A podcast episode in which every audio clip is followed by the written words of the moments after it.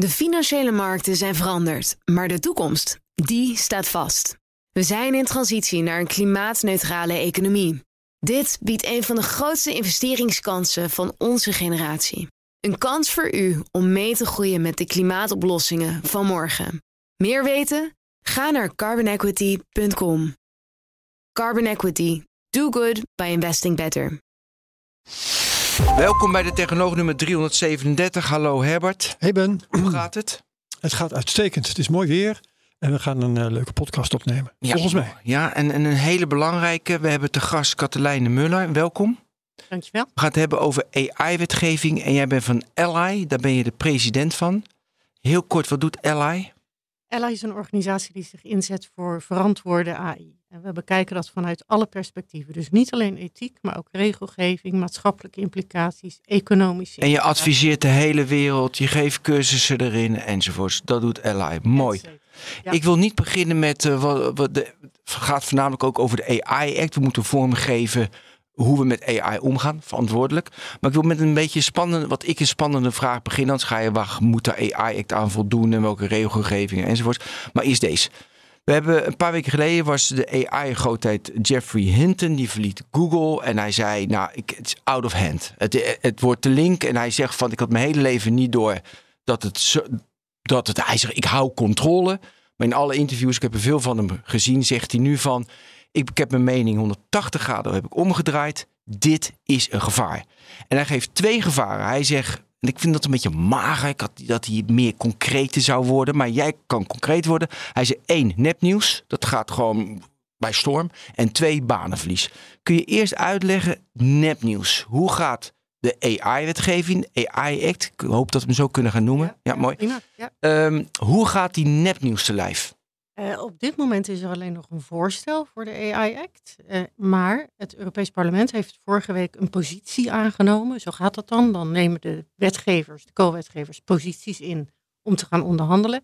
En het Europees Parlement heeft gezegd: wij willen dat um, in ieder geval de contentmoderatie, dat die als hoog risico, dus op social media bijvoorbeeld, dat die als hoog risico wordt beoordeeld. Dat geeft al wow. iets meer bescherming, dan moet dat, die contentmoderatiealgoritmes moeten dan aan uh, bepaalde vereisten gaan voldoen voordat ze echt goed gebruikt kunnen worden. Dat geeft hopelijk iets meer grip op de verspreiding, op die amplificatie hè, van nepnieuws. Want daar zijn die algoritmes goed in. Die zorgen dat dat op schaal uh, wordt verspreid en ook heel snel. Uh, over de inhoud, uh, ja, daar zijn andere regels voor. Uh, Europa werkt ook aan regels dat bijvoorbeeld social media veel beter moet gaan letten op. de DSA hebben we het nu over. Precies. Op feitelijke juistheid. Exact. Daar ja. gaan we het vandaag dan niet over hebben. Maar daar moeten de social media bedrijven op gaan letten. Ik geef het ze te doen. Want ja, als je, ik, ik kan me zo voorstellen dat er een troll farm, daar heb je geen mensen meer voor nodig. Daar, nee. daar, daar, kun je ChatGPT op zetten en die blijft maar draaien. Pompen, pompen, pompen. Ja, ja. Maar um, over die, die uh, algoritmen hè, die dan uh, aan eisen moeten gaan voldoen, hoe, hoe kun je die beoordelen? Moet, moet, moet Facebook dan eerst het algoritme dat ze van plan zijn te gaan gebruiken ergens bij een instantie inleveren en moeten die dat dan gaan uh, proefdraaien of zo? Nee, ja, was, was dat maar waar misschien? Uh, nee, de, de AI-act die schrijft voor dat uh, organisaties die zogenaamd hoog risico AI-systemen willen gaan gebruiken, en dat is dan een hele lijst met systemen, waaronder deze bijvoorbeeld, um, dat die door self-assessment hun vereisten mogen gaan controleren. Dus een slager mag zijn eigen vlees keuren. Ja, dat is en, fijn. Ja, en daar is best wel wat commentaar op dat dat een self-assessment is Mhm, en dat dat natuurlijk. niet een derde partij is die die, uh, die, Dat die is wel nieuw, want er was toch een derde partij die. Nee, het Dat is, niet- eigenlijk altijd een self-assessment geweest, behalve voor biometrische herkenning. Dus even de. Dus nepnieuws komt nu, want dat zat lager in de risico. Er zijn vier risico's die ze hebben, hebben aangegeven. Het komt nu dus in de hoogste. Dat is een onaanvaardbaar risico. Waarom? Omdat het mensenrechten kan schenden. Ja, Ja? dat is de, dat is de Dat is de gedachte. Nee, de hoogste zijn de verboden. De hoogste risico's helemaal in. Ja, tuurlijk. Dat is de verboden dat je geen eh, biometrische... Gezichtsherkenning Ja, ja. Dat is de hoogste, ja. Dat is de hoogste. Oké, het zit nu in de ene hoogste zit het dan? Klopt. En dan het algoritme wat de aanbevelingen doet. Hè. Dus niet het nepnieuws op aan zich, want dan, ja, dat... dat... En wat zijn in die, uh, in die hoogste, on, die, wat onaanvaardbaar, dus dan zit het in hoge risico's. Hoog risico. In hoge risico, wat moet je dan extra doen? Nou, dan moet je aan behoorlijk wat vereisten voldoen voor, voordat je op de, op de markt mag, op de Europese markt. Uh, denk bijvoorbeeld aan datavereisten. Je data moet zoveel mogelijk representatief zijn. De data waarmee getraind wordt. De data waarmee getraind wordt moet zoveel mogelijk representatief zijn uh, ten opzichte van de omgeving waarin je het systeem gaat gebruiken, bijvoorbeeld. Er moet, zoals we dat noemen, human oversight. Nou, laten we gelijk even representatief nemen. Ja. Dus best wel subjectief.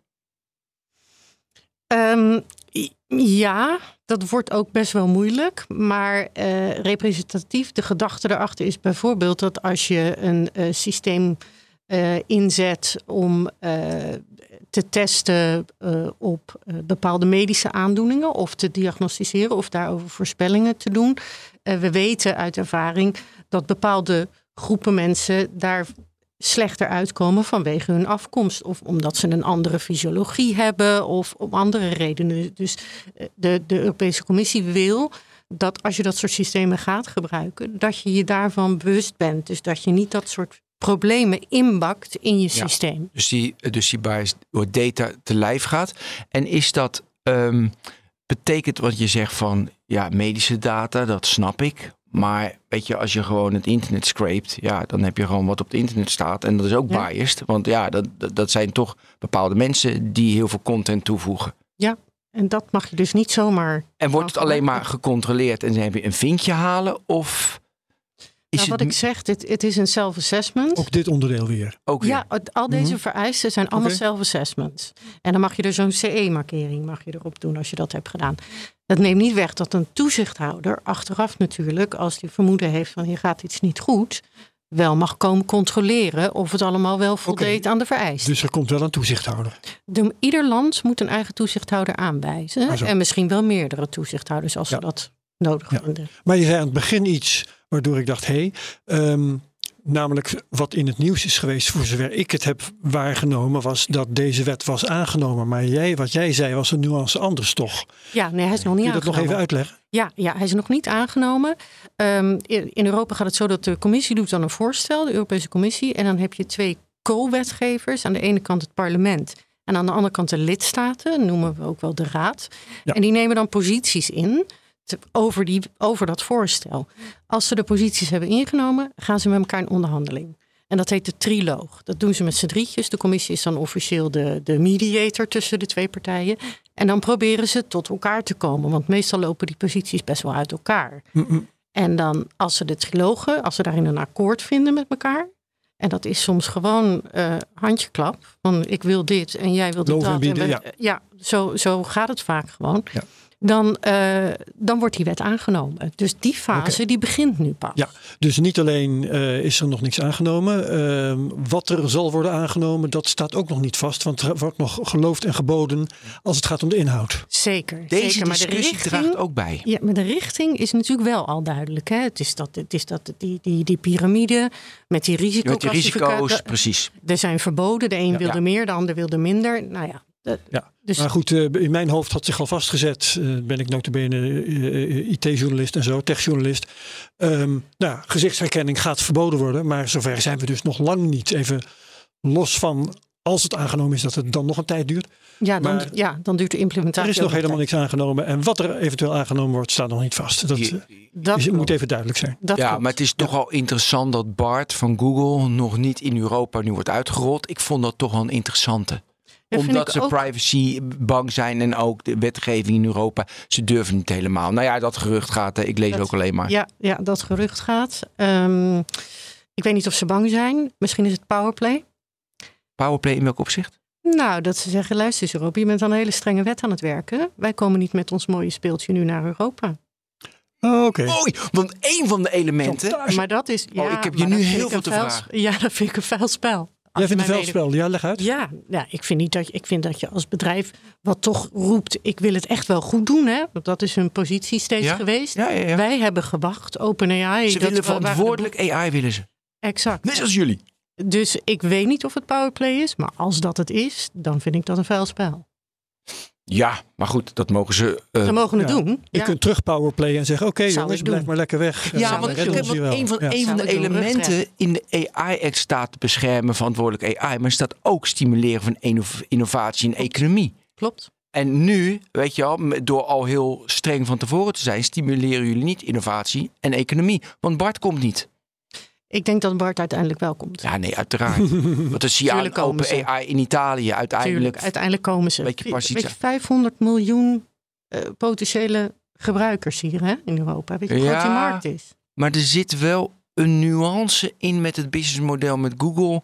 En gewoon een chat. Weet je, dat, en ze een beetje wat voor advertenties erbij. Daar- zit nog wel een. Bij OpenAI met, met ChatGPT, die hebben minder een businessmodel issue. En Google met, met Bart, als ze dat een chat doen, ietsje meer. Dus ik, ik snap dat ze dat. Qua businessmodel snap ik ook dat ze wat voorzichtig zijn. Ja, maar ik, ik, ik zeg nu, het kan powerplay zijn, maar het kan ook heel goed zijn dat ze gewaarschuwd zijn met die Italiaanse Met die Italiaanse situatie. case. Hè? Moeten die Italiaanse case nog een beetje uitleggen? Want misschien zitten nu mensen te luisteren en denken: Italiaanse case, wat Ja, dus dat, dat moeten ja, we even doen misschien. ja, de Italiaanse toezichthouder, de Italiaanse AP zeg maar, Ja. die heeft eh, helemaal aan het begin, toen ChatGPT werd uitgerold, hebben zij gezegd: ho, ho, ho, wacht eens eventjes. Voldoen, voldoen jullie wel aan de GDPR, aan de Privacy. privacy-vereisten? En geef mij maar eens antwoord op een hele lijst vragen. Dat konden ze natuurlijk niet. Vervolgens heeft ehm OpenAI zelf besloten om dan maar te geoblokken in Italië. Ja. Dus er is geen verbod gekomen. Nee, een VPN, dan gingen mensen allemaal, VPN ging Ja. omhoog. En- En ook geen beslissing dus op het punt: is het wel of niet in strijd met de GDPR? Er is geen beslissing geweest van de Italiaanse AP. Of het, er werden vragen gesteld, konden ze niet beantwoorden. Hebben ze zelf gedacht, nou dan moeten we daar maar niet heen. Vervolgens zijn ze Ja. een aantal vragen gaan beantwoorden. Daarvan heeft de toezichthouder gezegd, oké, prima. We hopen dat je alle andere vragen ook nog gaat beantwoorden. Maar we vinden het tot nu toe oké. Wat er verder achter de schermen gebeurt, weet je dan niet. Maar ze zijn nu natuurlijk weer gewoon eh, beschikbaar in, eh, in Italië ook. Oké, Oké, ik wil even weer terug. Want je zei, we moeten kijken of de data niet biased is. Maar we, er gaat, gaat- gaat iets aan vooraf. Wat er aan vooraf gaat, is welk model je gebruikt. Helemaal. En Ja. dus dat moet ook in de AI-act helder worden. Kun je dat uitleggen? Ik vind dat de AI-act daar nog wel iets op tekort schiet. Het gaat veel uit van datagedreven AI en eh, hoe de data eruit moet zien en, en eh, dat er, dat er eh, menselijk toezicht moet zijn. Daarin kom je wel iets dichter bij een model en transparantie over de werking bijvoorbeeld van het systeem en hoe komt het tot een bepaalde conclusie of tot een Ja. bepaalde uitkomst. Daar raak je natuurlijk aan model.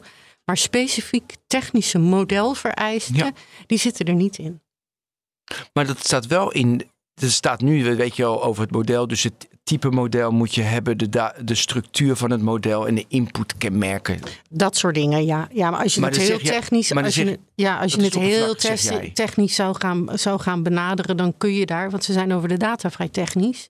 En hier iets algemener. Maar is het, is een nuance, ja, het is een nuance. Want als je uiteindelijk moet uitleggen waarom je model eh, tot een bepaalde uitkomst komt, Mhm. dan zul je dat toch op de een of andere manier moeten doen.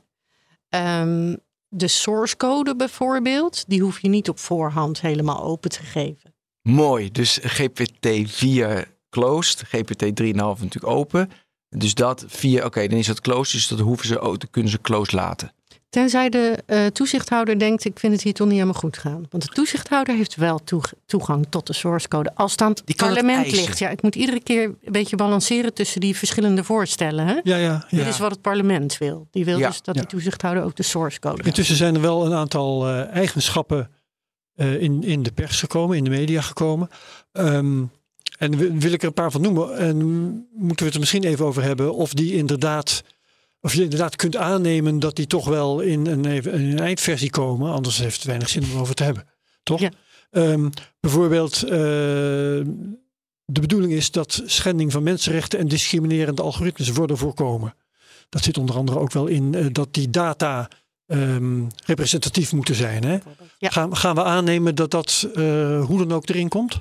Ja, dat komt er hoe dan ook in. Maar het- de gedachte achter de, achter de AI-act is dat het moet beschermen tegen de impact op eh, gezondheid, veiligheid en mensenrechten. Dus eigenlijk zit die basis er al in. Hoe je dat Ja. gaat doen, wordt vervolgens bepaald aan de hand van ofwel verboden, te veel impact op de Ja. mensenrechten, Ja. ofwel hoog risico, veel impact op de mensenrechten. Maar als je dit, dat, dat en dat doet, dan vinden we het toch acceptabel. En, en met die, die, die vereisten, die hoog risico vereisten, daarmee hoopt de commissie dus dat die, die impact op die mensenrechten wordt weggenomen. Ehm, maar wat kun je nou bijvoorbeeld, eh, eh, ja, wat, wat kun je noemen als voorbeeld van impact op mensenrechten? Wanneer zou sorry, de toepassing van de AI mensenrechten schenden? Ja, er zijn eh, heel erg veel voorbeelden. Ehm, ik, ik heb ooit een advies geschreven waarin ik in kaart heb gebracht welke mensenrechten er kunnen worden geschonden door AI. Zijn het eigenlijk bijna allemaal. Wij denken Maar- meestal aan privacy en aan eh, discriminatie en, Mhm. en gelijke behandeling. Maar als je bijvoorbeeld nadenkt over predict- En, en om, om even het voorbeeld verder te voeren, gelijke behandeling, dan kun je denk, sorry, denken aan AI die eh, ingrijpt bij sollicitaties. bijvoorbeeld En gebiased is en gebiased tegen mensen van kleur of, of vrouwen of ja. mannen. Ja. Welke kant op ook. Zeker, Ja, ja. zeker. Oké, dat is één. Dat is één. De privacy, data privacy is natuurlijk een bekende, maar je hebt ook het bredere begrip van privacy. Bijvoorbeeld ehm, eh, biometrische identificatie in de publieke ruimte. Altijd, always on. Dat heeft ook een effect op je gevoel van een privéleven mogen leiden. Anoniem zijn op straat. Dat is ook die een recht. gaat er echt niet door. Dat, dat gaat niet doorkomen. Of dat, dat, nou ja, die camera's op, eh, op de arena, op de, op de boulevard. Bij, Ja, maar met, kijk, de camera's Gaat om mogen wel combinatie blijven. met Het gaat om, de, gaat om de gezichtsherkenning. nee, dat mag niet. Nee, dat snap ik. Ja, maar dat ze mijn, camera's. nee, maar dat ze mijn beweging. We hebben vorige week hebben we Schi- Sch- Schiphol gedaan. Hebben het uitgebreid over gehad dat wij geteld worden. Maar we worden niet gevolgd van wat voor bewegingen maak ik. Nee. En ik heb raar gedrag. Nee, maar dat zijn, nua- dat zijn nuances Ja. inderdaad. Kijk, dat tellen, ja, het zijn ingewikkelde nuances hoor. Want dat tellen is, Ja. dan, dan ga je bijna een soort van object herkennen. Dit is een persoon, want het ziet eruit Ja. met een hoofdje en Het kan ook een hond zijn. Een hond, tel je een hond, maar dan weet je niet dat het een hond is. Ja, dat is als je, als je het in de vorm van een soort van objectherkenning zou doen, dan zou dat weer wel kunnen. Maar als je bewegingen en gedrag Ja. en houding, Nee, en ik ga met je mee. dan eh, dat, dat gaat er waarschijnlijk niet komen. Oké, dus mensenrechten. eh, Ja, sorry, ik was bij, Ja, ik was was bij, bij- bij de mensenrechten. Bijvoorbeeld, eh, ik wou het voorbeeld geven van predictive policing, bijvoorbeeld. hè, de Oh. criminaliteitsvoorspelling.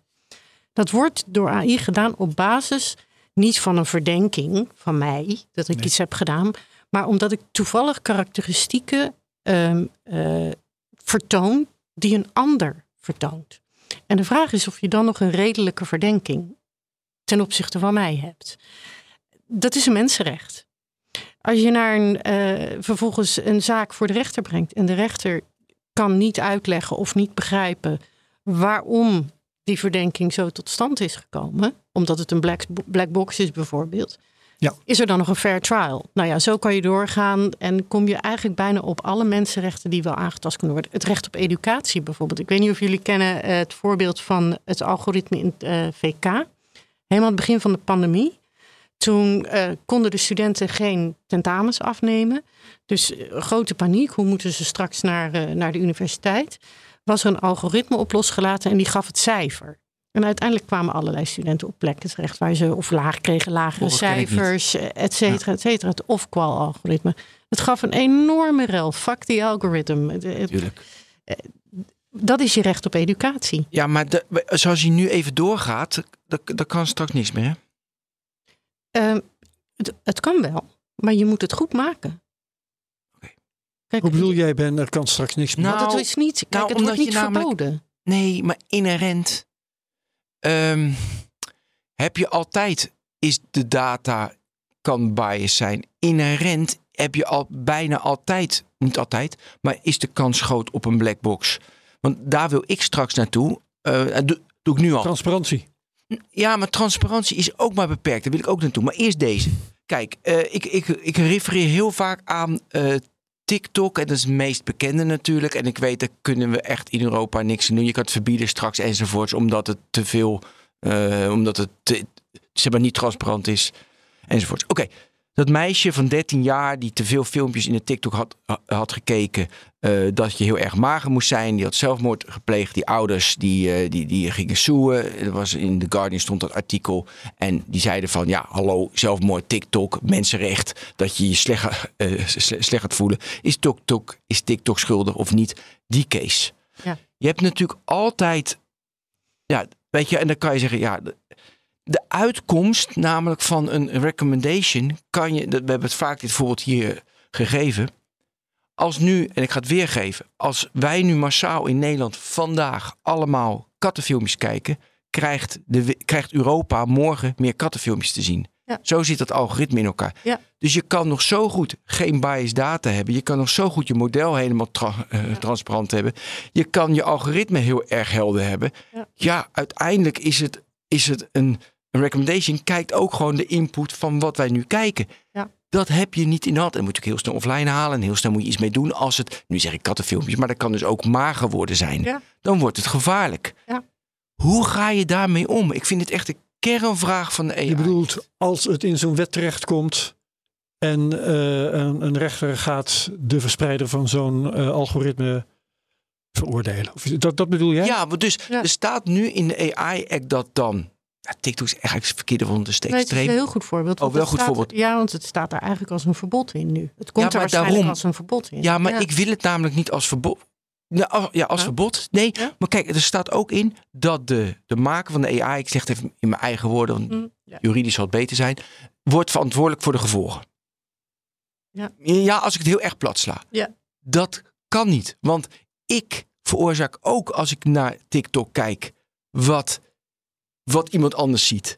Dus hoe Nou, kan alleen gegeven het dan- algoritme. Alleen gegeven het algoritme. Maar ik vind het best wel een goed argument voor in een rechtszaak eigenlijk. Ik had me Ja. niet zo gehoord. Nee, maar, nee, maar dit Ja, is echt maar kern wat, we, Ja. wat moeilijk Maar- is eraan. dat is moeilijk aan, maar de Europese Commissie heeft ook de houding van dan maak je maar een beter algoritme. En als dat niet Ja. kan, dan ga je het maar gewoon opvolger van binnenkomst tonen. Dan moet je dus een algoritme, dan mag je geen algoritmische tijdlijn meer. Of je mag niet, zeg maar wat ik net zei, dat kattenfilmpje, allemaal kattenfilmpjes, allemaal magere meisjesfilmpjes. Ja. Dat mag dan niet meer. Die laat je niet mee in de recommendation. Die, ik, zeg, ik heb het nu over recommendation engine, maar je hebt natuurlijk ook met- in je taalmodellen heb, heb je dat ook. Het is, het, is het centrale, het is eigenlijk het centrale probleem. Want het is natuurlijk gewoon statistiek on steroids. Het is gewoon wat, wat wordt er het meest Ja, eh, bekeken. Ja, bij en- recommendations. ik denk ja. dat Ja, je de- en aan de hand je- daarvan wordt er dan bepaald... oh, dan gaan we dus... dat vindt iemand kennelijk leuk... en daar gaan Ja. we dus meer van En sturen. het algoritme slaat dan op hol, zoals het eh, bij TikTok in elk geval was. Ja. Eh, het gaat dan merken, oké, die magere meisjesfilmpjes, die leveren het meest op. Dus doen Ja. we alleen nog maar dat. Ja. En een programmeur of een AI-ontwerper, hoe heet dat? Is natuurlijk vrij om te zeggen, oké, ik, ik geef dat wel anders. wat meer gewicht. Maar nooit 100%. Dus- Maximaal 10%. Precies, of Dat ik kan geef toch? dat helemaal geen Ja. gewicht. Dat kan allemaal. Ja. Maar eh, de, er zit natuurlijk ook het businessmodel. Ja, jij begon er net al over. Het business, businessmodel zit er ook achter. Het businessmodel is gericht op zoveel mogelijk aandacht vasthouden. Omdat je dan zoveel mogelijk advertentieopbrengsten genereert als organisatie. Mhm. Als dat je businessmodel is, ja, dan, dan denk je wat minder na over... waarmee hou ik eigenlijk die aandacht precies vast? Eigenlijk om het heel zeg maar, plat te slaan, de, de maker van het algoritme van, eh, van YouTube, die zegt, ik snap, eh, ik, eh, ik snap ook niet wat, er, wat de uitkomst soms is. Ik snap het vaak ook niet. Nee. Nou, maar en- dat mag dus ook niet meer straks. Hè? Want de transparant. Maar Ja. dat wil ik horen, ja. Ja, dat, maar dat- dat is echt. Dat is toch juist, hè? Althans, in de tekst waar eh, het Europees Parlement zich nu over heeft uitgesproken, ehm, is die transparantie is een vereiste. En dus moet een programmeur eh, of een, een Hoog ontwerper. risico AI. Oké, Ja, ja, Nee, nee, dus niet voor alles across the board, hè? Oké. Dus alleen voor hoog risico. Ja, maar dit is hoog risico, hè, toch? Want dit is Ehm, mensenrechten. er doden de- kunnen vallen, misschien toch wel. Aanbevelingsmodellen. De, ik, ik, zou, ik zou het nog even voor de zekerheid moeten nakijken. Het zou best kunnen zijn dat ze hem willen beperken tot eh, tijdens verkiezingen, bijvoorbeeld. Oh ja, dat zou kunnen, ja. Ehm, en dan is het eh, om ja, Cambridge Analytica-achtige eh, dingen te voorkomen. Maar in ieder geval is het een Maar dan wordt het interessant een geval om, ja, om, om over na te denken. Wat als een eis is in een bepaalde categorie dat het transparant is, dat de programmeur of de ontwerper moet, moet kunnen eh, uitleggen hoe het werkt. Hè? Ehm, dan zullen we, want, want, als ik het goed begrijp, bij veel eh, algoritmes die nu in gebruik zijn, is helemaal niet zo erg bekend hoe het werkt. Alleen maar dat het werkt en dat het heel goed werkt. Ja. Mhm. Maar dat kan dus ook niet meer straks. Vind ik eigenlijk ook wel prima. Zorg maar dat je weet hoe het werkt. Ja, ja. en dan is het nog iets genuanceerder. Degene die het gebruikt moet begrijpen hoe het werkt. dat is nog moeilijker. dat is misschien nog, nog moeilijker, ja. ja. Ja. Nou, hij kan wel begrijpen hoe het werkt. Het is vaak zo complex dat het ook lastig Maar de uitkomsten, weet je, er zijn zoveel parameters. Dat, dat kan, soort, dat soort, kijk, dat kan de mensen niet bevatten. Nee, maar dat hoeft ook niet. Het moet ook in, zeg maar, gewone, gewone mensen uit te leggen zijn. Uh, te begrijpen zijn. Het is, het is net, ik, ik vergelijk het wel eens met uh, bijvoorbeeld een rechter die een uitspraak doet. Die, wij weten niet in zijn hoofd, tussen al die neuronen, hoe dat precies van A naar B is gegaan. Maar hij kan wel motiveren waarom die tot een bepaalde uitkomst is gekomen. Daar gaat het om. Oké, je hebt een uh, algoritme, een, uh, een, een besluitvormingsalgoritme. En hij besluit, daar hadden we net over, wel of niet die baan. Waar de besluit op wordt genomen, is vaak, weet je, als er heel veel parameters zijn, dat, dat is vaak ook moeilijk. Ja, maar het is een combinatie. Hè? Het is een combinatie van de data waarop je het traint, de data die je het voedt. Daar kun, je allemaal, daar kun je allemaal kritischer naar kijken. Dat is, wat, dat is wat de commissie wil. Dat, dat er kritischer wordt gekeken naar die systemen. Hoe ze in elkaar zitten, ja. welke modellen er worden gebruikt, welke data er worden gebruikt, ja. hoe de interpretatie plaatsvindt. Vergis je niet dat ook in de interpretatiefase bias en dingen in kunnen kruipen. Hè? Uh, een heel bekend probleem is automation bias. Dus dat je wel iets verwacht en dat je eigenlijk wordt bevestigd door het systeem en daardoor in een soort tunnelvisie belandt. Van oké, het systeem zegt het, het, het, zal wel het zal wel kloppen. Er zal wel iets mis zijn met deze persoon. Ja, en aangezien uh, alle kandidaat-werkgevers dezelfde software gebruiken, zal iemand die één, op één plek wordt afgewezen, op alle plekken worden afgewezen. Ja, dat is dat nog. Is dat, is, gebruiken ze allemaal dezelfde software? Uh, dat is, is dat een hele kleine zeggen, markt? Maar dat kan natuurlijk wel, hè, want iedereen ja. gebruikt ook uh, Microsoft uh, Office bij wijze van spreken. Ja. Dus dat, dat is heel wel mogelijk. Zeker. Zeker. Ja. En dat is, dat is bijvoorbeeld een hoog risico categorie. Ja. Recruiting. Ja. ja. en zorg dus maar dat je kunt uitleggen waarom jouw software tot die en die beslissing uh, komt ja. Uh, ja. in, in een bepaald geval. Ja. Oké. Okay. um, hoe gaan we dit? Oké, okay, ik wil even iets dieper ingaan, die, die, uh, die verschillende klassificaties. Dus ik lees de, de, minst, de minst erge, dat is minimaal risico. Dat zijn, dat is AI-spelletjes worden gebruikt. Persoonlijke assistentie. Dus al die leuke tooltjes die ik nu heb prima. Maar ik ga even verder, hè? dat is prima. Oké, okay, ik heb nu uh, Call Annie op mijn telefoon. En dan bel ik Annie. En Annie is mijn personal assistant. Dat is ook interessant. Hè? Dan is zij, is zij een, een roodharige dame. Ja, maar dan vind ik opvallend dat het een dame is. Kan je geen man kiezen? Nee. Het is gewoon Annie. Het is gewoon Annie. Ik bel Annie. Ja, en als ik het zou, kan ik dan. Nee, jij kan geen Toby Bob. of zo? Nee, Nee? je kan Nee? geen Bob hebben. En jij wilde Bob, dat weet ik. Jij wilde Bob. Nee, maar dat, weet je, ehm, goed, weet je, zij praat leuk met mij, hartstikke grappig. Maar dat vind ik al, weet je, zij kan, ze kan natuurlijk weer uh, off topic gaan. Net zoals met Snap is gebeurd, met die, met Ja. die AI-bot op Snap. Ja. Dan gaat dat mis. Ja. Is dat dan een, eh, niet een minimaal risico, maar zit dat dan in een beperkt risico? En gaan we alles kwalificeren? Dit, zit, eh, dit, is, Kwalificeren. eh, dit is eigenlijk een soort chat. Ja, dit is een hè? chatbot. hè. Er zit een twee, hè? Dat zit in de medium. Dus de, Ja, de beperkte ene onderste. risico. Ja, de ene onderste. En waar moet dat dan aan voldoen? Eh, daar moet transparantie zijn ten opzichte van jou dat er sprake is van een chatbot. Jij moet nooit denken, Ja. eh, Annie is misschien toch een echte vrouw. Nee. Dus dat moet duidelijk zijn. Maar ook expliciet niet omdat jij slim genoeg bent om dat Nee. te bedenken, maar het moet echt erbij gezegd of geschreven of wat dan ook. U praat nu met een Ja.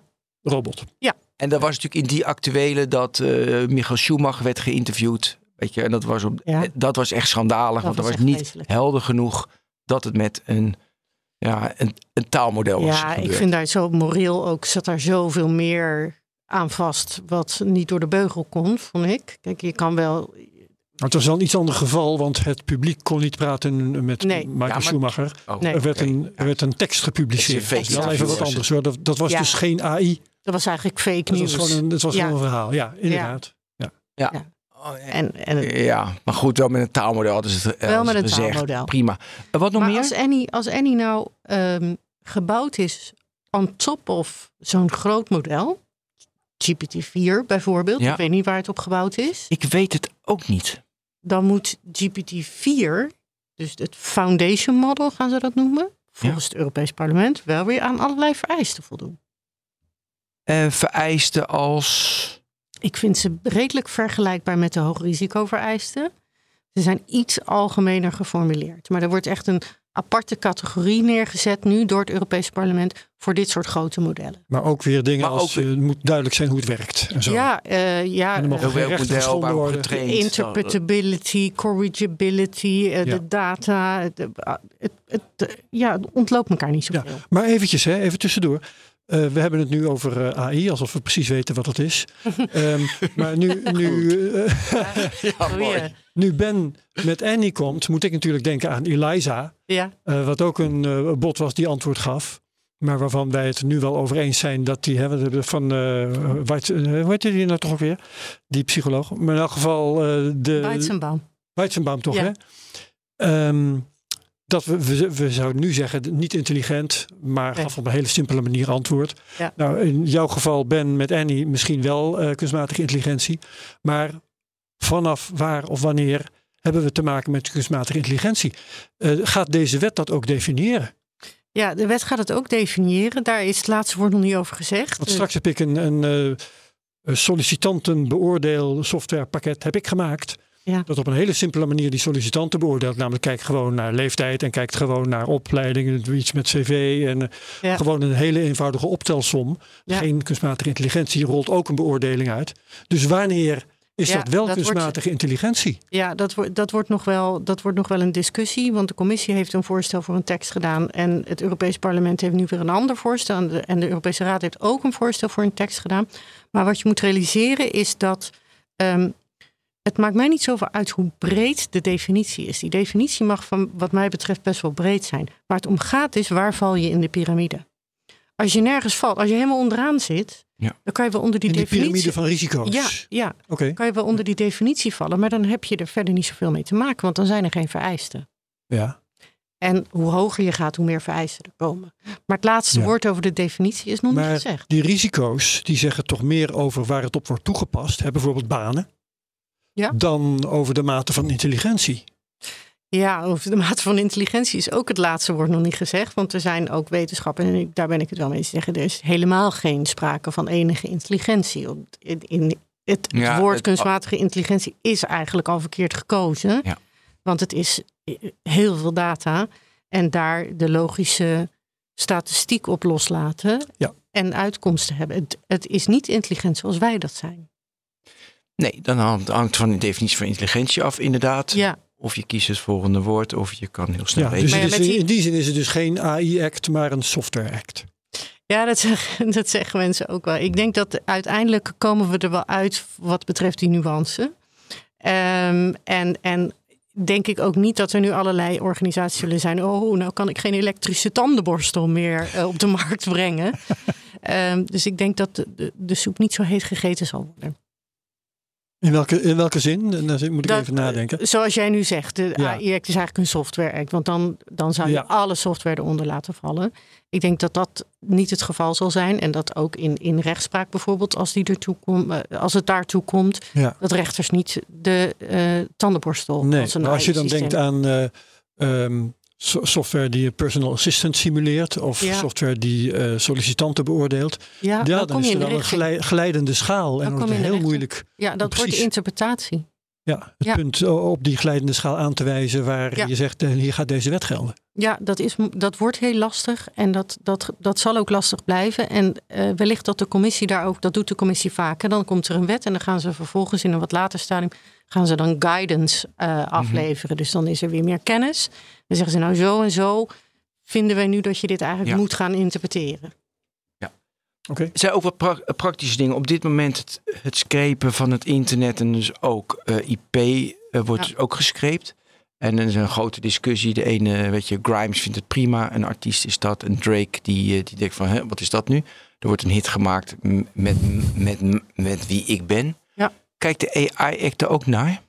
Eh, het voorstel van de commissie kijkt daar nog niet naar. Het Europese parlement zegt daar nu wel iets over. Eh, wat het erover gaat, wil gaan eh, opnemen, Ja? is dat je als maker van die foundation models, die, dus die dat hele internet scrapen, Ja. dat je aan moet geven welke copyrighted data je daarvoor hebt gebruikt. Ah, Ja, alleen aangeven lijkt mij niet voldoende. Ik denk als het onder. De commissie zegt ook, daar waar wetgeving is, daar hoeven wij niet extra wetgeving te maken. En AI heeft natuurlijk nooit geopereerd in een wetteloze wereld. Dus daar waar er gewoon een impact op een copyright is, dan is dat er gewoon. Ja. En daar hebben we gewoon wetgeving voor. Dus die kan je dan gaan toepassen.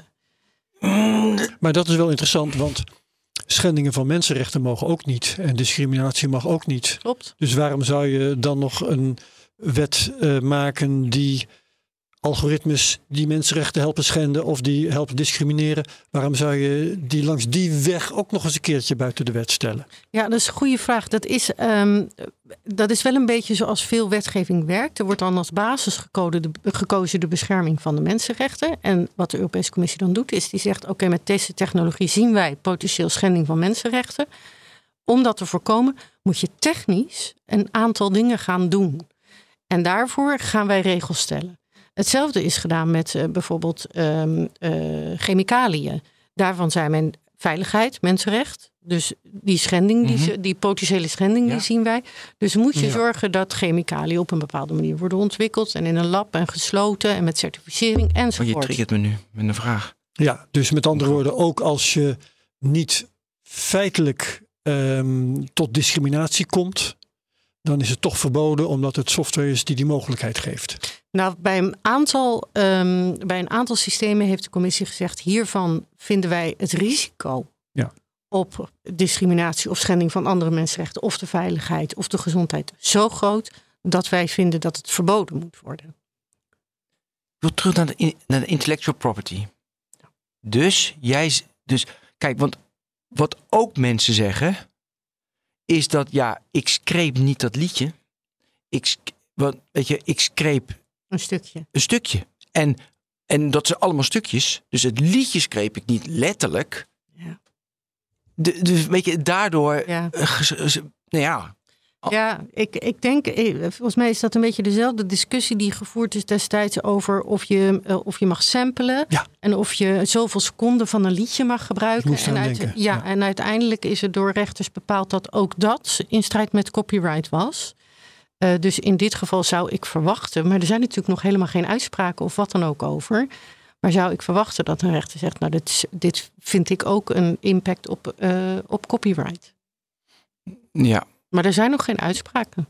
nee, Er precies. is nog Nee. helemaal geen rechtszaak over. is- Er lopen wel nu al in de Verenigde Staten, geloof ik, zijn Ja, nu precies, al er zijn rechtszaken, rechtszaken zijn er aan- nu. eh, aangespannen. Ja. Het is, ja. ook, het is ook heel ingewikkeld. Ik ben benieuwd hoe die rechtszaken gaan verlopen. Want eh, hoe AI op deze manier materiaal gebruikt om tot nieuw materiaal te komen, heeft ontzettend veel weg van hoe gewone artiesten werken. Want die luisteren ook naar liedjes eh, of, of, of ze kijken naar schilderijen van artiesten die ze bewonderen. Ja. En filteren dat en halen daar elementen uit en bewerken dat en uh, gooien daar hun eigen stijl overheen. En ik ben heel benieuwd als de rechter zegt dat AI dat niet mag, of uh, de menselijke artiesten dat dan nog wel mogen. Ja, maar En of je wat niet iets kunt is, Herbert, is, Ja. is Aanvoeren als gelijkberechtiging. ja, ja. Ik, ik weet het niet hoor, of je het helemaal zo één op één kan vergelijken. Dat, het zou een beetje een vergelijking zijn dat ik, ik, ik pak een Rembrandt, ik knip hem in stukjes. In allemaal hele kleine stukjes en dan ga ik daar iets anders van maken. Nou ja, als je kijkt naar iets wat, uh, wat een AI heeft gemaakt in de stijl van Rembrandt, hè, wat je in je prompt kan zetten, gewoon in die ja, bewoordingen. Ja, klopt. Um, dan is nergens een knipsel uit een echte Rembrandt te herkennen. Nee, die stijl wordt gebruikt. Dus ik heb ook gelezen dat er, of gezien dat er uh, bijvoorbeeld uh, uh, handtekeningen van, van, uh, van schilders terugkwamen. Oh, dat gaat wel ver. Op een AI ge gegenereerd. Dat, dat, dat mensen niet. zagen, hé, hey, dit, is, dit komt uit mijn schilderij. Ja, maar als dat niet zo is en er is alleen maar gebruik gemaakt van, van, van, een stijl. En, en van ja, stijlkenmerken en ja, verzin al die dingen maar. Dan, ja, dan kun je toch zeggen, wa- waarom zou een AI niet mogen wat mensen ook doen? En ik denk dat je dan de discussie gaat krijgen over wat, wat doet AI nou precies? Is, is dat hetzelfde proces? En ik weet ook niet of, je, Ja. of we zover moeten gaan dat we eh, eh, het de hele tijd met wat mensen doen zouden moeten vergelijken. We moeten ook de vraag stellen, willen we dat een systeem Doet wat mensen doen. op deze schaal gaat, Ja. gaat, doen, wat, gaat doen wat mensen doen? Oké, fair enough, ja. Nou, en kun je dat uitleggen? Je moet afvragen of, het een sy- of dat systeem doet wat mensen doet. Dat snap ik Of niet we dat willen. Of Ja. we dat willen. Kijk, je kan. ehm, ik, ik hoorde nu bijvoorbeeld dat er eh, best wel grote groepen ehm, freelance copywriters nu al wordt aangekondigd. We hebben jullie straks toch echt veel minder nodig. De banen, want daar komen we. We begonnen met nepnieuws en banen. We Ja, komen ja. bij de banen. Ja, maar los van, los van banen, dat is heel materialistisch. Je kunt ook zeggen, eh, als menselijke pak een beetje schilders of liedjesmakers zus en zo werken. Oké, maar dan, eh, dan hebben we dat dus al. En waarom zouden we dan machines dat laten doen? Mooier, beter, aantrekkelijker, eh, sneller, effectiever, in- inclusiever. Want mensen zijn ook zo biased als men zijn kan. Duurzame mensen zijn totaal niet duurzaam. AI kan het duurzamer maken. Ik Mensen gebruiken minder energie. Dat is waar. Dat is een goeie. Oké, maar even. eh, je- Al was het maar omdat ze er toch al zijn. Maar we hadden fundamentele over die systemen. Jij zei, moeten we willen dat systemen doen wat, wat mensen doen? Ja, je kunt, ik denk dat je je altijd. eh, ik noem dat de nulvraag. Dat je altijd de nulvraag moet blijven stellen. Wat is de nulvraag? Even De concreet. nulvraag. We, vragen ons nu steeds af. Ja, het moet niet biased zijn. En, en, en het, het Moet, dan mag moet niet heel de output moeten we onder controle kunnen alles houden. moet onder controle zijn. Maar zelfs al is dat zo, al, al maken we die systemen zo perfect als, als we kunnen, kun je ook afvragen: willen we dat deze systemen bepaalde dingen gaan doen? Ja. Of willen we het bijvoorbeeld niet? Ja. Zeggen we, nou, copywriten, dat is een heel leuk vak en dat vinden mensen hartstikke leuk om te doen en ze zijn er goed in. Eh, fijn dat het kan, maar moeten we het willen? Dat machines dat doen. Ja. Ja. ja En zeker, een als het, en zeker als, het een, als het een shock. Want je, je hebt hele discussies altijd over hoeveel banen gaan er verloren. En iedere industriële revolutie heeft baanverlies en nieuwe banen. En in dit geval ehm, lijkt het, maar ik, ik kan ook niet heel erg in de toekomst kijken. Lijkt het dat ehm, de shock wel eens groter zou kunnen zijn. Dus, dus het gaat ook om hoe lang duurt het voordat er banen gaan verloren. Gaat dat net Ja. zo langzaam als, als, als met andere industriële revoluties? Of gaat het ineens veel sneller? En moeten we daar dus veel beter op anticiperen? Ja, je zei, eh, noem, eh, wat we, we, kun- we kunnen het, maar wat we niet willen. Geen atoombommen, geen wapens noemen. Eh, is er in de geschiedenis van de tech andere voorbeelden waarbij we konden dat en we zeiden van, nou, vinden we niet interessant. Doen we niet. Gewoon, dat verbieden we of dat vinden we ongewenst. Ja, vinden we ongewenst. In de tech? Ja, Ja, of techniek. dan maar even Ja. buiten. Nee, zie je dat? Buiten wapens vind ik het ook heel moeilijk om zo'n voorbeeld te vinden. Nou, eh, binnenwapens kun je ze vinden. Ja, oké, chemische wapens en zo. Ja, nee, chemische wapens, eh, gewoon. Jawel, Maar chemische wapens zijn verboden, biologische wapens Ja, zijn Biolo- verboden. verboden. Ja, Ja. en genetische manipulatie hebben we wel hele strenge restricties op. Dat is ook echt heel streng, ja. Ja, dat Oei. is heel streng. Wat zijn de restricties dan? Van genetische manipulatie. Ja, maar met die dat Chinees, wordt, op grote schaal gedaan. Ja, bij mensen. Bij mensen, ja, Oké, die Chinees die baby's ja, had precies. gemaakt. Ja, helder. Weet je ik ook... eh, Maar oké, dat is een goed voorbeeld. Wat ik, waar ik ook de hele tijd aan denk, en even ook met, ze geven de hele tijd, wat ik dan luister als voorbeeld. eh, een computer kan beter schaken, maar er wordt meer geschaakt dan ooit. Dat, is natuurlijk, dat vind ik best wel mooi. Dus we kunnen wel zeggen angst, weet je, van ja, ze kunnen allemaal dingen beter. Ja. Maar goed, weet je wel, we kunnen het ook gewoon gebruiken en goed mee omgaan. Zeker. Zeker. En ehm, eh, schaken vind ik dan nog wel wat anders dan wanneer je eh, bijvoorbeeld eh, een, een- een taalmodel gaat gebruiken om diagnostiek te bedrijven of, of, of om ehm, juridische uitspraken te schrijven, eh vonnissen te schrijven, noem maar op. Eh, schaken is natuurlijk dan Ja, wel, eh, dat is onschuldig. dat is heel onschuldig. Dus je moet dan zorgen dat je systeem dat wel goed genoeg kan. En dan zeg ik niet, dan moet je het niet gebruiken. Nee, maar ik hoorde, er was een congres ehm, over de journalistiek. En er was van de, ANP maakte beleid. Want ik ga je straks even wat moet een schooljuf nu al doen. En die had van mens in, prompt, dan een machine, prima, mens uit. Ja. Dus dat de mensen nog. Ik vond, ik vond het best wel een helder, makkelijk ja, standpunt. Ja, is, ja, is helder makkelijk. Dat de ik ben, benieuwd hoe, ben benieuwd wel hoe dat gaat. Want die mens uit, die wordt natuurlijk steeds Controle luier. dat, hè? Ja, maar wordt luier. ja, dat lijkt me wel. Als dat steeds best wel oké is, dan ga je dat steeds minder controleren, toch? Ja, dan ga je er steeds meer. En dan heb je een beetje iemand met een auto die autonoom rijdt level 3, 4. Die wordt steeds luier, gaat steeds minder opletten. Ja, ja. Terwijl een piloot die ook autopilot heeft, wel oplet. Dus dat is ook wel weer hoe je getraind bent en hoe je daarmee omgaat. Zeker, en daar kom je eigenlijk wel weer, dat is wel mooi, daar kom je een beetje in die risicoclassificatie. Hè? Want die piloot die heeft die hele stoet mensen achter zich die die veilig op de grond Ja. moet zetten. Dat is best een hoog risico. Eh, in de diagnostiek bijvoorbeeld heb je ook een hoog risico. Dus daar heb je ook weer die strengere vereisten aan je systemen. Mhm. Dus die, die, die opzet van die wet is helemaal niet zo gek. Nee. Ehm, als we nou verder in de toekomst kijken, dan eh, hebben we straks die wet. Kan nog wel even duren, want daar hebben we het over gehad. Maar dan, we hebben het al eh, gezegd, jij hebt gezegd, er komt per land waarschijnlijk een toezichthouder. Ja. Nou hebben we intussen een aantal toezichthouders eh, gekregen. We hebben, nou ja, we hebben de autoriteit persoonsgegevens eh, in Nederland. Dat is een bekend geval omdat we langzamerhand wel weten dat hij veel te weinig eh, geld heeft en veel te weinig armslag om Ja. zijn werk eigenlijk goed te doen. Ja. Dus straks hebben we misschien een prima wet. En een toezichthouder die het werk niet aan kan. Ja. ja, het is nog niet helemaal duidelijk welke toezichthouder het wordt in Nederland. Nee. Dat is nog niet gezegd. Want we ik dacht heel dat AV veel... was, maar jij zei je vorige keer tegen mij dat niet zo Ja, is. het is nog niet duidelijk. Misschien wel een nieuwe instantie. Er komt ook Dat een denk Euro- ik niet. Nee. Er komt, er komt ook een Europese instantie die dat weer overziet. Die is Ja, er. nou, De- de- die ja, er die, ja er, is, eh, er zijn Europese toezichthouders op de toezichthouders, zeg maar. Ah, je moet En- ook even. eh, dat heb je dat ecosysteem van dat toezichthouder AI in Europa. Dat is. Eh, Marco Derks, die we ook een keer in de podcast Ja. hebben gehad. oh, daar- Die had daar een, een plaatje van getwitterd. Mm. Nou, echt iedereen is ermee bezig. Dat Ja. is ondoorzichtig. Ja, ja, Nederland heeft sowieso heel veel toezichthouders. En je kan je natuurlijk afvragen van moet je nou in bepaalde eh, domeinen of sectoren, moet je daar de, de sectorspecifieke toezi- toezichthouder niet opzetten? Ja. Of heb je een één centrale toezichthouder? Nou, die beslissing is nog niet genomen. Wat adviseer jij? Dat Het is heel goeie. verstandig om verantwoordelijk met AI om te gaan. Wat voor toezichthouder hebben, hebben we dan nodig? Ja, ehm, ik, zou een, ik zou sowieso één centrale, maar dat moet ook van de wet. Maar ik zou ook heel goed de sectorspecifieke eh, toezichthouders betrekken. De medische toezichthouder, de inspectie bijvoorbeeld, moet je betrekken als het om AI in de medische Hmm. wereld gaat. Ja, De telecom, als het om AI wordt heel ingewikkeld. Nou, wordt vreselijk ingewikkeld. Maar het verschil is ook nog met andere landen. Nederland heeft, ik weet niet, ik geloof 24 toezichthoudende instanties waar we uit kunnen putten.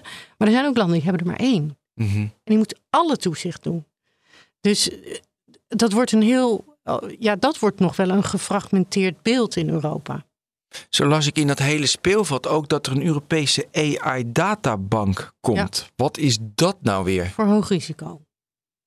Dus je hoogrisicosysteem Ja. moet je registreren in de databank. Dus dan moet je, eh, de, de commissie gaat daar ook eisen aan stellen. Ik geloof dat er wel een lijst in de wet staat met wat je dan aan informatie in die databank moet zetten. Maar dat wordt nog verder uitgewerkt.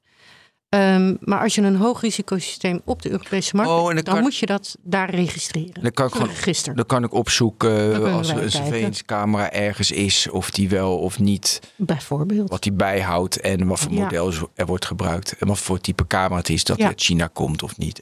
Ja. En nou, nou is eh, bij de AVG is eh, gezegd, ja, hier is Europa eigenlijk leidend. Hè? Dat is een voorbeeld voor de rest van de wereld. En dat vermoeden werd later ook alweer uitgesproken bij de, de MICAR-wetgeving over crypto. Ehm, gaat deze wet, eh, als die dan eenmaal is aangenomen, ga- gaat die dan ook een model zijn voor de rest van de wereld? Want Europa is er wel al, eh, in elk geval het eerste mee. Het beste kun je niet meteen zeggen, maar wel het eerste.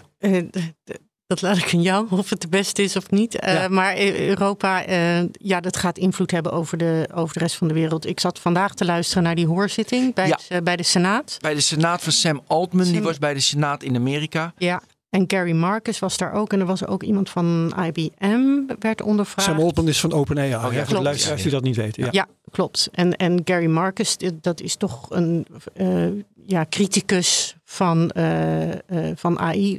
Volgens mij zelf ook eh, computerwetenschapper hoor, dus weet goed waar hij over praat. En eh, daar is nu een enorme roep om regulering in de Verenigde Staten ook. Ook. En ja, en er werd eh, door een van de senatoren werd gezegd: nou laten we goed kijken wat er in Europa gebeurt. Want Europa is al bijna klaar met regulering. Ja. En ik denk ook dat het belangrijk is dat ze daar naar kijken. Wat ik, wat het, het was vanmiddag, dus ik heb weinig meegekregen. Maar er was een van de dingen dat OpenAI, Sam Altman, ik weet niet of het echt zo is, maar daar kreeg ik half mee. Dat hij een licentie wellicht uit gaat geven voor de bedrijven die OpenAI mogen gaan gebruiken. Dus niet meer dat we allemaal. Nee, du- dus dat is niet waar. Nou, ik, er, was, er werd wel gesproken over licen- licentie. Maar ik weet niet of dat dan een, om een licentie ging van, al, van OpenAI naar bedrijven die het gaan gebruiken. Nou ja, maar dat of is naar, natuurlijk al. Maar dat is van, eh, weet je, dat je het niet meer vrij openbaar mag gebruiken. Kijk, nu, weet je, als ik, ik kan nu een business account als individu kan ik aanvragen. Ja. Ik kan alle plugins enzovoort. En ik kan natuurlijk gaan pompen met, eh wordt met nepnieuws waar we het, Ja. het over hadden. Ja, Kijk, da, doe, ja, ze kunnen wel een controle natuurlijk ga- ga- gaan uitvoeren. Wie access heeft tot die Hij, API. zei wel, hij, hij, hij zei wel iets over dat hij daar wel oren naar had. Ja, Dat het- ja Maar dat vind ik bijvoorbeeld Maar wat ik ook- regelgeving die ik wel mooi vind. Nou, wat ik een beetje. Wat mij voor wel. Nou, wat mij bevreemdt is dat ik, hij, hij zat daar eh, con- continu te verklaren dat het zo belangrijk was. Het was best wel gevaarlijk wat hij had gemaakt. En dat het zo belangrijk was dat we nou gezamenlijk gingen regelgeven. En dan denk ik, waarom rol je het dan zo uit? Als dat jouw waarschuwing is, als je daar zit van, ik heb, ik heb iets gemaakt. Het is hartstikke gevaarlijk. Kun je Ja. me alsjeblieft helpen met het in toom te houden? Hoe had, hij dan, hoe had hij het dan anders uit moeten rollen? Had hij minder landen, minder toegang? Want wat de, grote kritiek is nu, omdat iedereen erbij kan, iedereen kan ermee spelen, Ja. krijg je ja, decentraal en iedereen verzint wat anders en dan krijg je heel veel tools en Ja, ja, nou dat had hij ten eerste kunnen dus beperken. kleiner moeten Sowieso. maken. Maar hij had, ook, hij had natuurlijk ook een beter product kunnen maken. Want het staat vol met disclaimers. Het hallucineert, er zit bias in. Vertrouw het geen persoonlijke data toe. Ja, noem maar op. Maar is toch allemaal minimale risico? Nou, waarom? Nou ja, als ik een beetje chat met ChatGPT, joh, ik doe wat onderzoek naar wat de AI-act allemaal is en wat het allemaal zegt hij, nee, informatie tot 2021. Ja. Dat is natuurlijk logisch, hè? Zo, Heb jij, jij hebt nu alle informatie van ChatGPT heb- gehaald over de AI? Ik heb deze, die voorbereiding nu. ik ben zo, was zo prettig. Ja. Dus over die modellen. Ja, maar het is natuurlijk tot 2021. Ja. Nou, en daarna probeerde ik updaten. Want die 28b, die vorige week, daar moeten we het nog over hebben. Waar, Ja, die, zit- die zit er nog niet in. Nee, die zit er niet in. Dus die, Nee. die was nieuw. Maar het was ideaal. Maar dat kan natuurlijk Maar de helemaal geen vraag kwaad. is of het helemaal juist is. Wat nou als het heeft gehallucineerd? Want het scrambles Nou, kijk, alleen wat tekst. Voor dit interview. Ben Was het stelt genoeg? vragen en Ja, nee, maakt het echt. Want jij corrigeert jouw mij wel. kennis is ja, wel van, nog van dit jaar. Dus dat, Ja. ma- dus dat maakt niks uit. Maar als je natuurlijk inderdaad. Nou, dat is weer dat risico. Ja. Weet je, zo. Ja, we kunnen nu zeggen weinig invloed. Maar je hebt ook weer invloed met wat je verspreidt. Iemand gaat weer doorverspreiden. En dan krijg je ook weer nepnieuws. In de, Maar het is eigenlijk weer een, een uiting van dit. Hoe techbedrijven vaak werken. En vooral Google natuurlijk. Gooi maar een alpha-versie de wereld in en eh, see what sticks. See what sticks, maar ook ehm, gebruik de wereld maar als experiment. Ja, ja, eh, precies. Haal maar op, Ja, ja, ja, haal maar op waar mensen mee terugkomen. En ik vind het met dit soort systemen, als je dan vervolgens met grote ogen in de Senaat gaat verklaren dat het toch eigenlijk best wel gevaarlijk What is. wat gem- eh, What have we done? Best wel gevaarlijk. Ja, en dan wel experimenteren Ja. Op de wereld. Ja, maar goed. Waar we het nog over moeten hebben trouwens, is het AI-verdrag. Zullen we daar nog eventjes naar springen? Of had je, Ja, nog even, andere- even wat Ja? ik noemde. eh, Ja. eh, acht- 28b, die was vorige Ja. week of zo. En dat is dus dat ze. Foundation models. Ja, de, ja die Ja. foundation models, dat, ze, dat die ook weer bepa- aan bepaalde waarden moeten voldoen.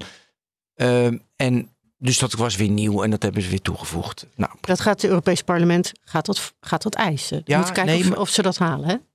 Eh, we- even, we hebben geen concrete datum. Het was begin 24, toch? Moet hij er doorheen? Ja, wat, waar je een beetje van uitgegaan is dat ze proberen dat voor de nieuwe commissie, dus uh, halverwege volgend jaar komt er een nieuwe Europese commissie. En voordat die termijn eindigt, willen ze dit natuurlijk rond hebben. Ik vond die datum van 18 mei eh, 2018 GDPR. Vond ik wel lekker hoor.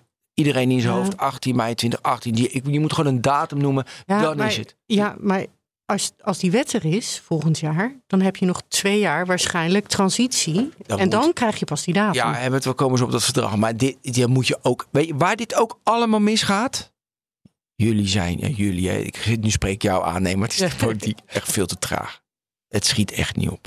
Ja, als we nu, kan je nagaan, wij zijn Ja, hoe Ik lang denk- was je ben je nou mee bezig? Nou, ik ben begonnen met een eerste rapport, wat het eigenlijk allemaal heeft aangezwengeld in 2017. Toen is er een high-level expert group gekomen waar ik in zat om ethische richtlijnen eh, op te stellen, 2019. En in 2021 kwam er een voorstel voor een wet met al die richtlijnen, die ethische richtlijnen, eigenlijk daarin gebakken. Dus in 2021 kwam het voorstel en we zijn nu 23, we zijn twee jaar. Hij gaat voor Europese begrippen snel. Ja. En, eh, dat meen ik echt, wat er nu gebeurt, de hype die nu plaatsvindt, die valt midden in dit wetgevingsproces. Die valt precies Ja, stop goed. jullie. Dat is natuurlijk top. Maar goed, dit is geen, geen juridische podcast, maar je kan hier natuurlijk alleen maar op haten. Herbert, jij wil over het. eh, Nou ja, ja, want terwijl deze AI-act wordt eh, voorbereid, is de Raad van Europa, wat niet de Europese Raad is, hè, maar de Raad van Europa, een ander, ander lichaam, bezig met een AI-verdrag. Ja. En eh, er stond een interview met meneer Kleijsen Ja. eh, over eh, in ehm, NRC, als ik me niet vergis. Ja, inderdaad. En daarin stond dan, nou ja, wat, wat waar wilden ze op letten? Eh, transparantie moest er zijn en discriminatie mocht niet. En social scoring mocht niet. Allemaal dingen die ik ook tegenkom in de context Ja. van die AI-act. Ja. Dus wat gaat zo'n verdrag nou eigenlijk doen dat niet al gewoon geregeld wordt met die wet? Allereerst Jan Kleijsen, daar zijn we heel gelukkig mee. Jan Kleijsen zit nu in onze Raad van Advies. ja, is ook een topper hoor. Ja, Prachtig. Ja, niks te nadelen van Nee, Jan de vraag echt zich voor. nodig hem uit op een verjaardagsfeestje. Ehm, en wij, zijn, wij zitten overigens als organisatie ook eh, bij die onderhandelingen over dat Ja. verdrag. En wij zitten daar aan tafel. Het verschil is, eh, er zitten een aantal verschillen in. Ten eerste is het verdrag, gaat het over veel meer lidstaten. Dus naast de 27 EU-lidstaten zijn er nog 19 andere landen Mhm. lid van de Raad van Europa. Dan kun je denken aan het VK, eh, Zwitserland, Noorwegen, Oekraïne. Ja, zo kun je nog wel een tijdje doorgaan.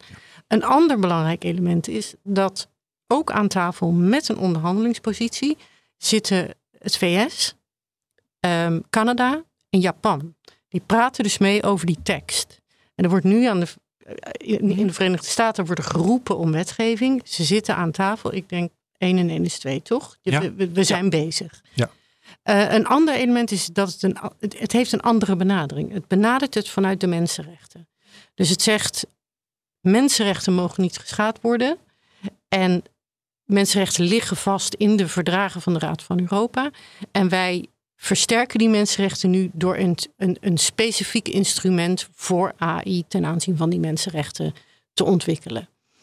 Een derde element, maar dan wordt het allemaal heel erg juridisch, Ah, is dat het, gericht is, dat het gericht is op lidstaten. Het AI-verdrag is echt een product, of de AI-act, sorry, is echt een productregulering. Dus die zegt gewoon tegen een bedrijf: jij hebt AI, dat is zo'n product, vindt hoog risico, ga daar en daar maar aan voldoen. En het verdrag richt zich op lidstaten en zegt: lidstaat, jij moet ervoor zorgen dat AI die, die in jouw land gebruikt wordt, dat die niet discrimineert, et cetera. Dat die geen mensenrechten impact heeft. Ja. Dus in zoverre zijn het een soort ehm, zijn het complementaire instrumenten Ja. die En elkaar er is nog een verschil als ik het goed begrepen heb. Dat is namelijk eh, bij zo'n AI-act komt er een toezichthouder die, eh, ik zal maar even heel simpel zeggen, het belang van de burger gaat zitten behartigen. Hoop je dan tenminste. Eh, en bij zo'n verdrag eh, kun je, eh, als je als burger meent eh, dat je recht geschonden wordt, kun je je beroepen op het verdrag, maar dan moet je zelf een juridische procedure starten. Ja, is maar er wordt, moeilijker. ook, nou, er wordt ook nu gesproken over ehm, een toezichthoudersstructuur, ook in het verdrag. Ah zo, Ja. oké. Dat had ik Ja, niet gezien. maar dit is ook nog in onderhandelingen, dus dat is Juist. ook nog niet duidelijk wanneer. Maar die zal ook vrij snel klaar zijn, ook begin volgend jaar, denk ik. Dus de westerse wereld is allemaal geregeld. Nou, Nou, Nee, daar zijn we mee bezig. Nee, maar, zit in de maar in de, ja, in de Verenigde Staten willen ze nu ook ineens. Daarom. Nee, Ja, maar ik, ja, daar hebben we nu volste vertrouwen in na een uur. We hebben het nog niet over China gehad.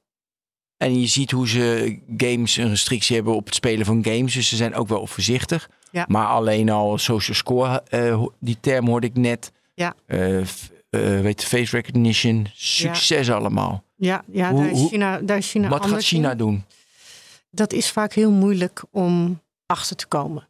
Ehm, wat ik weet is dat ze bijvoorbeeld heel. Ze benaderen het vrij ad hoc. Maar wat ze nu hebben gedaan is een wetsvoorstel die ehm, eh, gericht is op generatieve AI. Dus, dus Ja. de ChatGPT-achtige de modellen.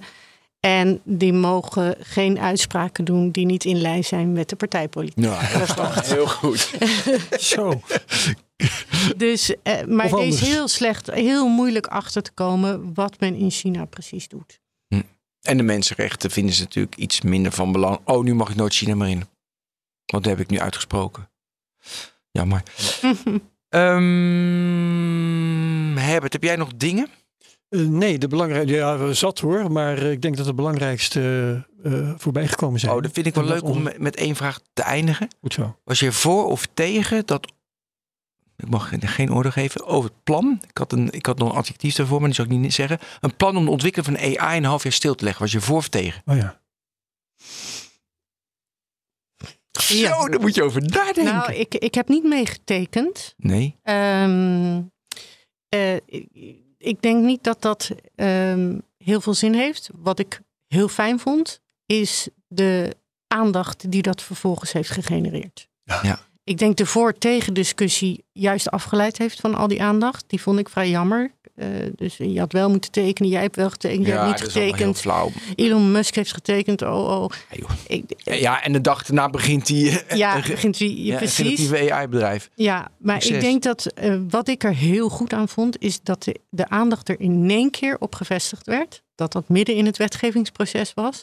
En dat er ineens ook op Europees niveau het idee kwam, we moeten deze systemen ook meenemen Ja. in de wetgeving. Wat was jouw reden om niet te tekenen?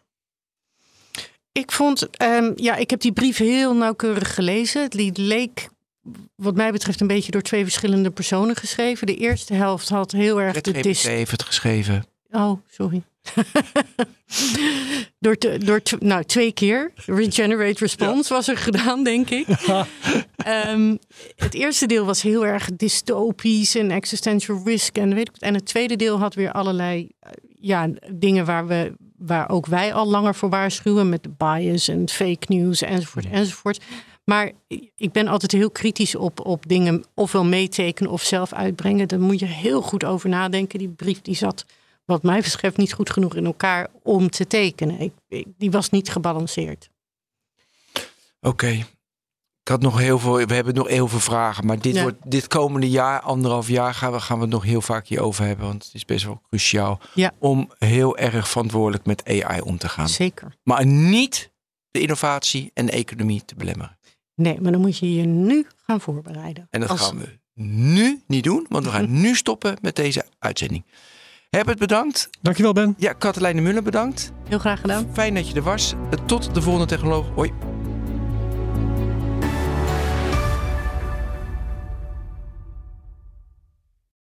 De financiële markten zijn veranderd, maar de toekomst, die staat vast. We zijn in transitie naar een klimaatneutrale economie. Dit biedt een van de grootste investeringskansen van onze generatie. Een kans voor u om mee te groeien met de klimaatoplossingen van morgen. Meer weten? Ga naar carbonequity.com. Carbon Equity. Do good by investing better.